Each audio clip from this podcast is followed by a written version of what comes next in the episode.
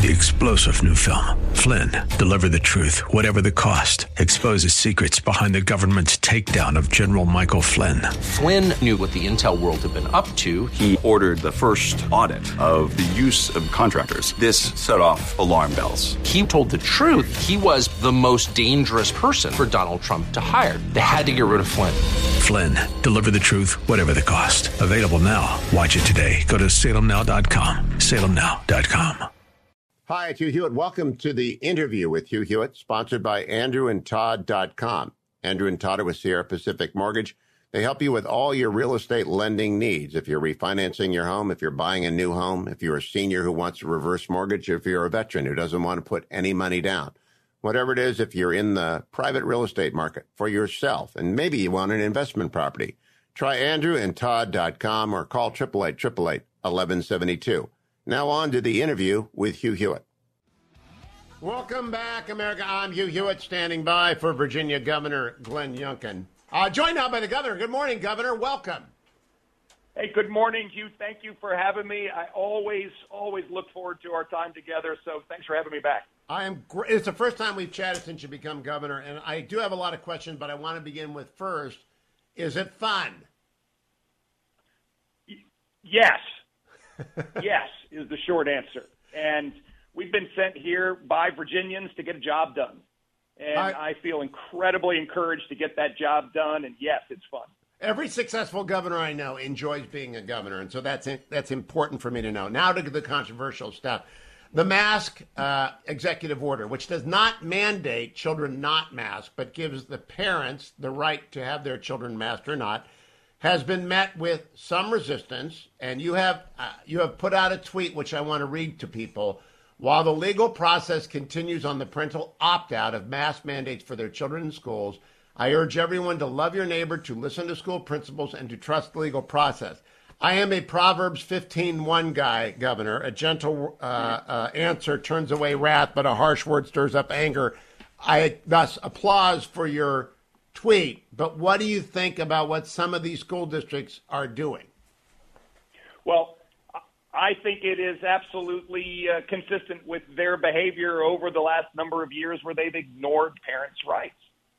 And of course, I want to say thank you to the school systems that are recognizing parents' rights. And in Virginia, in our code, law is a very clear statement that parents have a fundamental right to make decisions with regards to their children's upbringing, education, and care.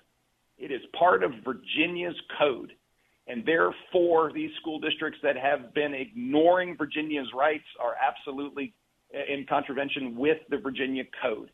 This is why our executive order has such great grounding. And this is why those school systems that are recognizing the rights of parents today, I say thank you. And there's a legal process that's going to work its way through that will clarify this um, in all respects. And at the end of the day, I ask everybody to, to love your neighbor and parents, teachers, administrators, everybody, let's just recognize that this is a moment for us to do what's right for the kids. And what's right for the kids is to let their parents make decisions for them. Now, Governor, I have in front of me the Loudoun County Public Schools uh, announcement over the weekend by Scott Ziegler, in which it is, pre- it is clear that they are using punitive measures against students who unmask by arbitrarily increasing the quarantine for those students who come down with COVID who do not mask to 10 days, which is not CDC guidance nor Virginia Department of Education guidance. It's punitive, and I do not believe they're alone. I think maybe Virginia Beach did this as well, but I know Loudoun County did it. What do you make of school districts that are acting in a punitive way, pretending to comply with your executive order, but increasing the significant cost for children who do not wear masks? Yeah, we're going to we're going to continue to go fight for for parents and their kids, and so this is one of the reasons why I called for Attorney General Miyares to investigate the Loudoun County School Board. I think the decisions that they have made, where they in fact decided to not tell parents about a sexual assault, to actually um, in uh, in a very very opaque way move a child around school systems, um, are reflective of the fact that they do not respect parents, and they in fact want to try to use their position uh, in a punitive way when people don't agree with them, and that is so wrong. And so we're going to go fight for parents. And we're going to make sure that children have the ability to be in school, to be in school when they're complying with the law, which is what our executive order upholds. And we're going to continue to fight for parents. Now, Governor, I had an exchange over the weekend with Jim Sciutto, a very smart guy who anchors on CNN. Very smart guy, friend of mine. And he is reflective of the Beltway mindset of risk aversion. Very anti the England Texas model, which you have adopted, parental choice. You've lived in the Beltway much longer than I have. I, I was there in the 80s and I'm back now. Do you think that the Beltway has any idea what parents actually think outside of the deep blue suburbs of Virginia and Maryland? Well, I believe that it that the Beltway mindset that you describe, which by the way isn't everybody in Northern Virginia, as we saw in this in this most recent election, where Agreed. we had record, we had record support from Northern Virginia for for our win, but it reflects the fact that that Virginia had gone the wrong direction. I mean, we were one of 16 states around the nation to have a statewide mask requirement, and we're seeing states revisit this across the country, including New York is reevaluating their mask mandates in schools. I mean, this this is an absolute reflection of the fact that parents have rights. They're standing up for those rights, and they need elected officials like me and our lieutenant governor and our attorney general and the majority uh, in the House of Delegates that they elected to go to work to protect them. And this is what we're going to do. And I do believe that we, in fact, are going to prevail here. The legal process is going to take a little bit of time. We've asked it to be expedited, but we're going to be patient, and I believe that firmly that we will prevail here.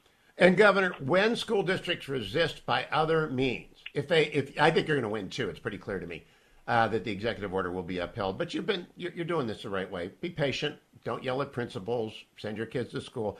But when Loudoun County says, but we will punish your kids with a higher quarantine, which has got absolutely no basis in fact, and I think there are lots of practices all over Virginia in school districts that have no basis in fact. Will you continue to monitor and correct when school districts punish parents who want to, once vindicated, follow the uh, freedom that your executive order returns to them?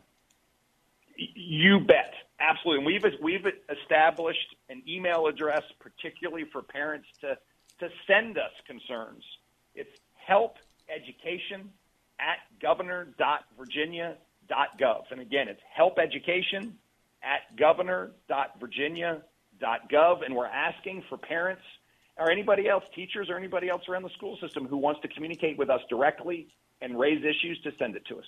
I, I hope people. Really important for parents to have a voice, and we're giving them one. I hope parents use that, and I hope that they follow the Proverbs 15:1 advice, which is a soft word turns away anger, uh, and a harsh word brings it on. Now, a couple other things. Have you received advice from other governors yet, like Doug Ducey at the NGA or the RGA, and other, you know, Mike DeWine? I'm I'm a big fan of Mike DeWine. I'm a big fan of Ron DeSantis. Any of these governors called you up and chatted with you?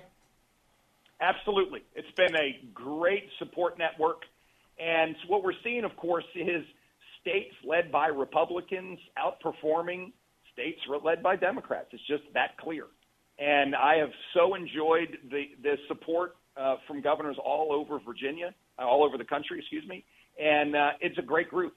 And you know what? Being, being a first time uh, elected leader and having that kind of uh, support network is invaluable. Not surprisingly, Mike DeWine stole a march on Ralph Northam in, in Virginia by landing a huge Intel deal to build chips in Ohio last week, and, and Governor DeWine did a, a victory lap. Are you going to go after the chip business? We got Virginia Tech. We've got the capacity. They could build chips in Virginia. Are you talking to Intel already? We are absolutely going after the chip business. And there's a great opportunity with extraordinary uh, funding coming out of Washington to support the redom- redomiciling of our chip business. Virginia is incredibly well positioned. We have a great technology sector. We have a great workforce. We have space. We're going to have an increasingly business friendly regulatory framework, and we are going to go after we're going to go after these opportunities in a meaningful way. Now, Virginia Tech's new campus is going to be a big deal. Let me turn to Virginia's universities. Free speech on campus is an issue. Are you going to protect it? And by the way, in that regard, have you had a chance to sit down with Winsome Sears yet and discuss how she can best support you? You've got a great political asset there, uh, but the the duties of a lieutenant governor are often vague, if any, uh, and she might be useful in the higher education context in preserving free speech on campus. Well, first of all, you bet. And Lieutenant Governor and I speak frequently, and we have a very, very close relationship, um, as we do with, with Attorney General Miyares, who I deeply respect as well. We have a great statewide leadership team, and I am very encouraged by the opportunity for all of us to work together. And you know, listen, Lieutenant Governor Earl Sears is extraordinary. Um, and oh, by the way, you may have noticed that this past week when we announced our Chief Diversity, Opportunity, and Inclusion Officer, that in fact we asked her to stand up for freedom of speech to make sure that everybody has a voice, uh, including on our college campuses, and that's one of her um, distinct roles. I have an ongoing conversation with all of our university presidents uh, across Virginia. I was encouraged that, in fact, they they immediately uh, uh reacted to our uh, change in requiring vaccinations for employees uh, across across the university system, and now I'm asking them to do the same for students. Um, and so this is this is a big step for us to to change sentiment.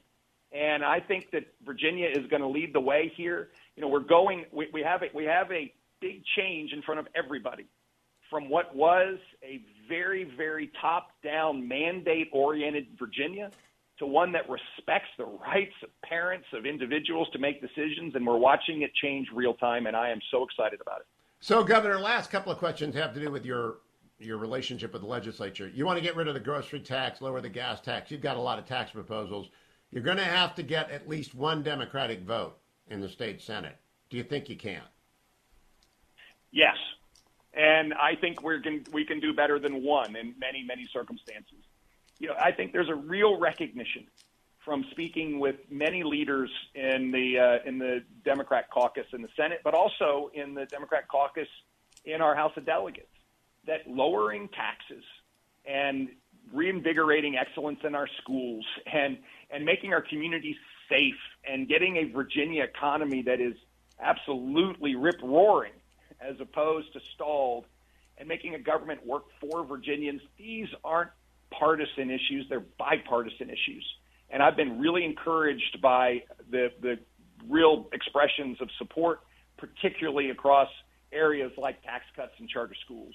Governor, uh, these are going to be these are going to be big areas that we're going to get done here in this legislative session.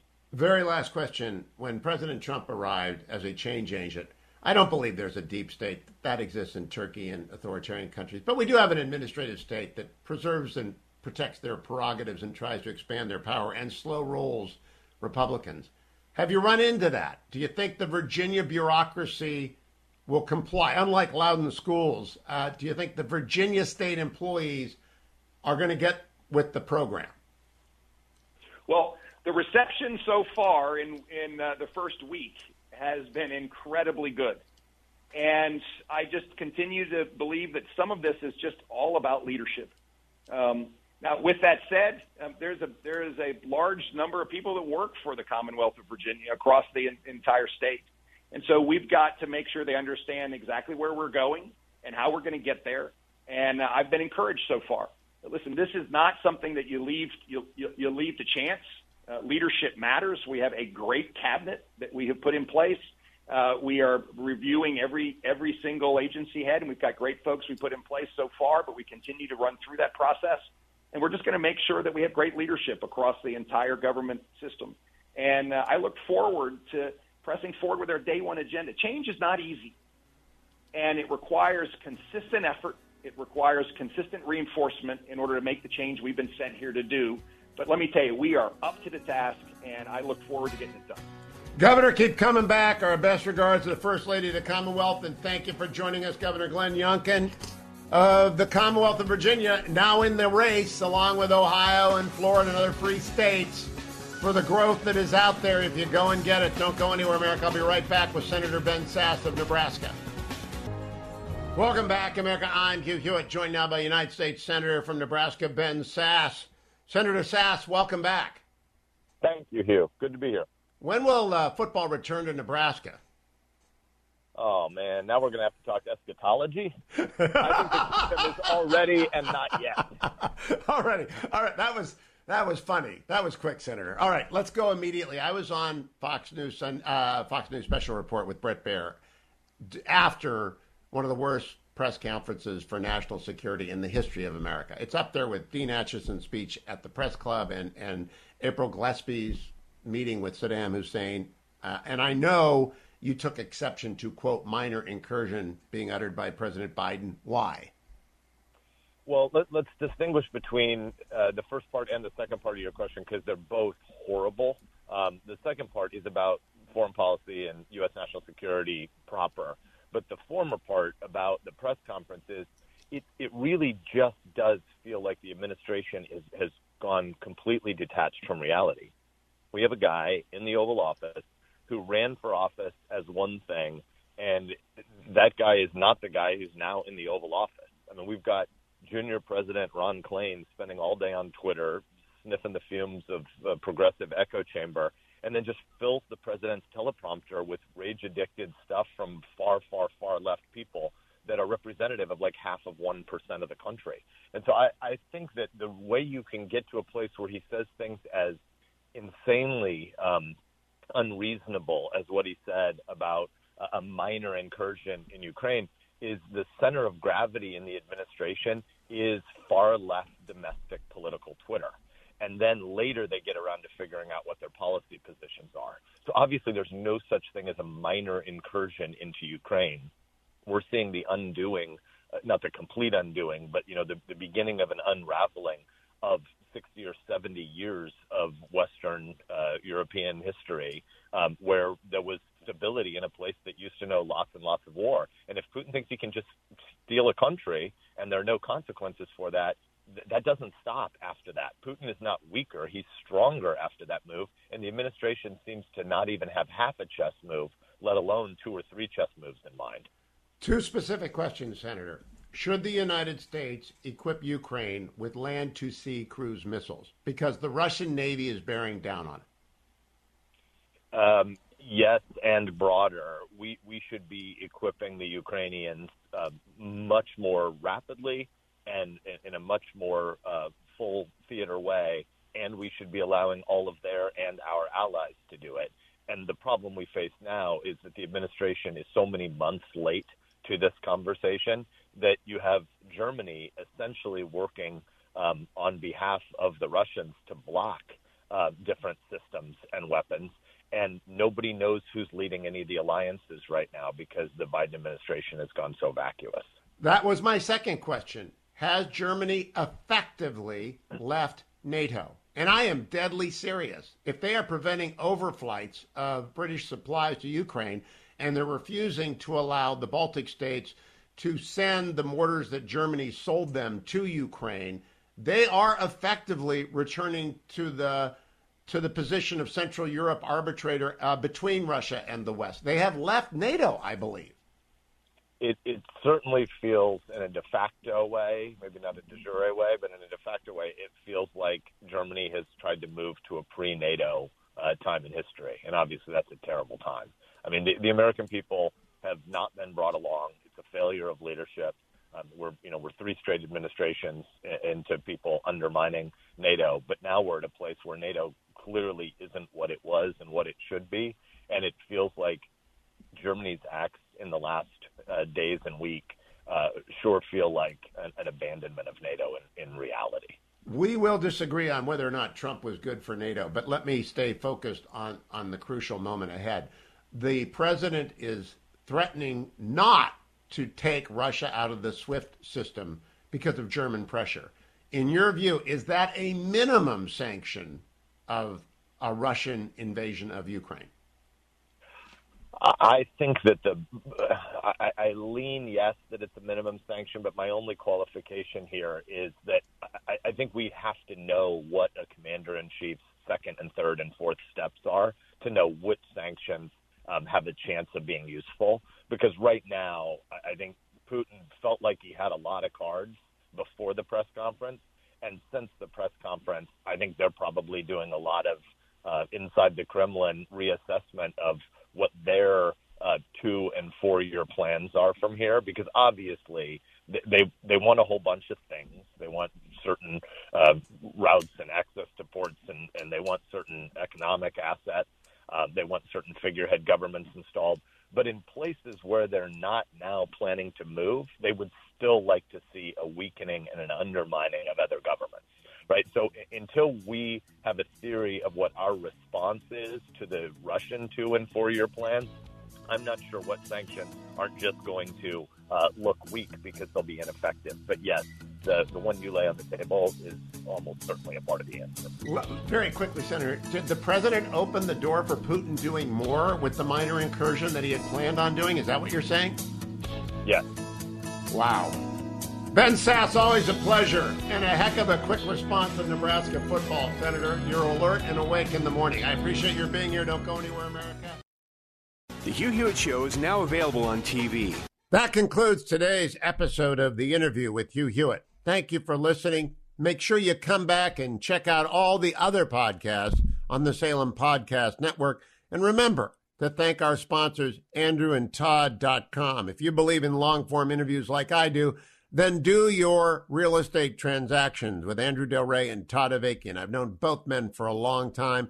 andrewandtodd.com. Go there, answer a couple questions. They'll tell you what's best to do with your house or call them at 888 888 1172. You'll be glad you did, and you'll be glad that you listened to the next episode of The Interview. Go to salemnewschannel.com or download the app. Three star general Michael J. Flynn, head of the Pentagon Intelligence Agency, knew all the government's dirty secrets. He was one of the most respected generals in the military. Flynn knew what the intel world had been up to. He understood its funding. He ordered the first audit of the use of contractors. This set off alarm bells. The explosive new documentary, Flynn, Deliver the Truth, Whatever the Cost, uncovers the facts behind this scandal. Flynn told the truth. He was the most dangerous person for Donald Trump to hire. I find out the worst enemy that I'm going to face in my life is right here in America. They took my assessment and they wanted me to change it. And I was like, I'm not changing it. They had to get rid of Flynn. With in depth interviews, archival footage, and never before seen personal records of the man behind the headlines. I just felt like I was drowning. Flynn, deliver the truth, whatever the cost. Available now. Watch it today. Go to salemnow.com. Salemnow.com.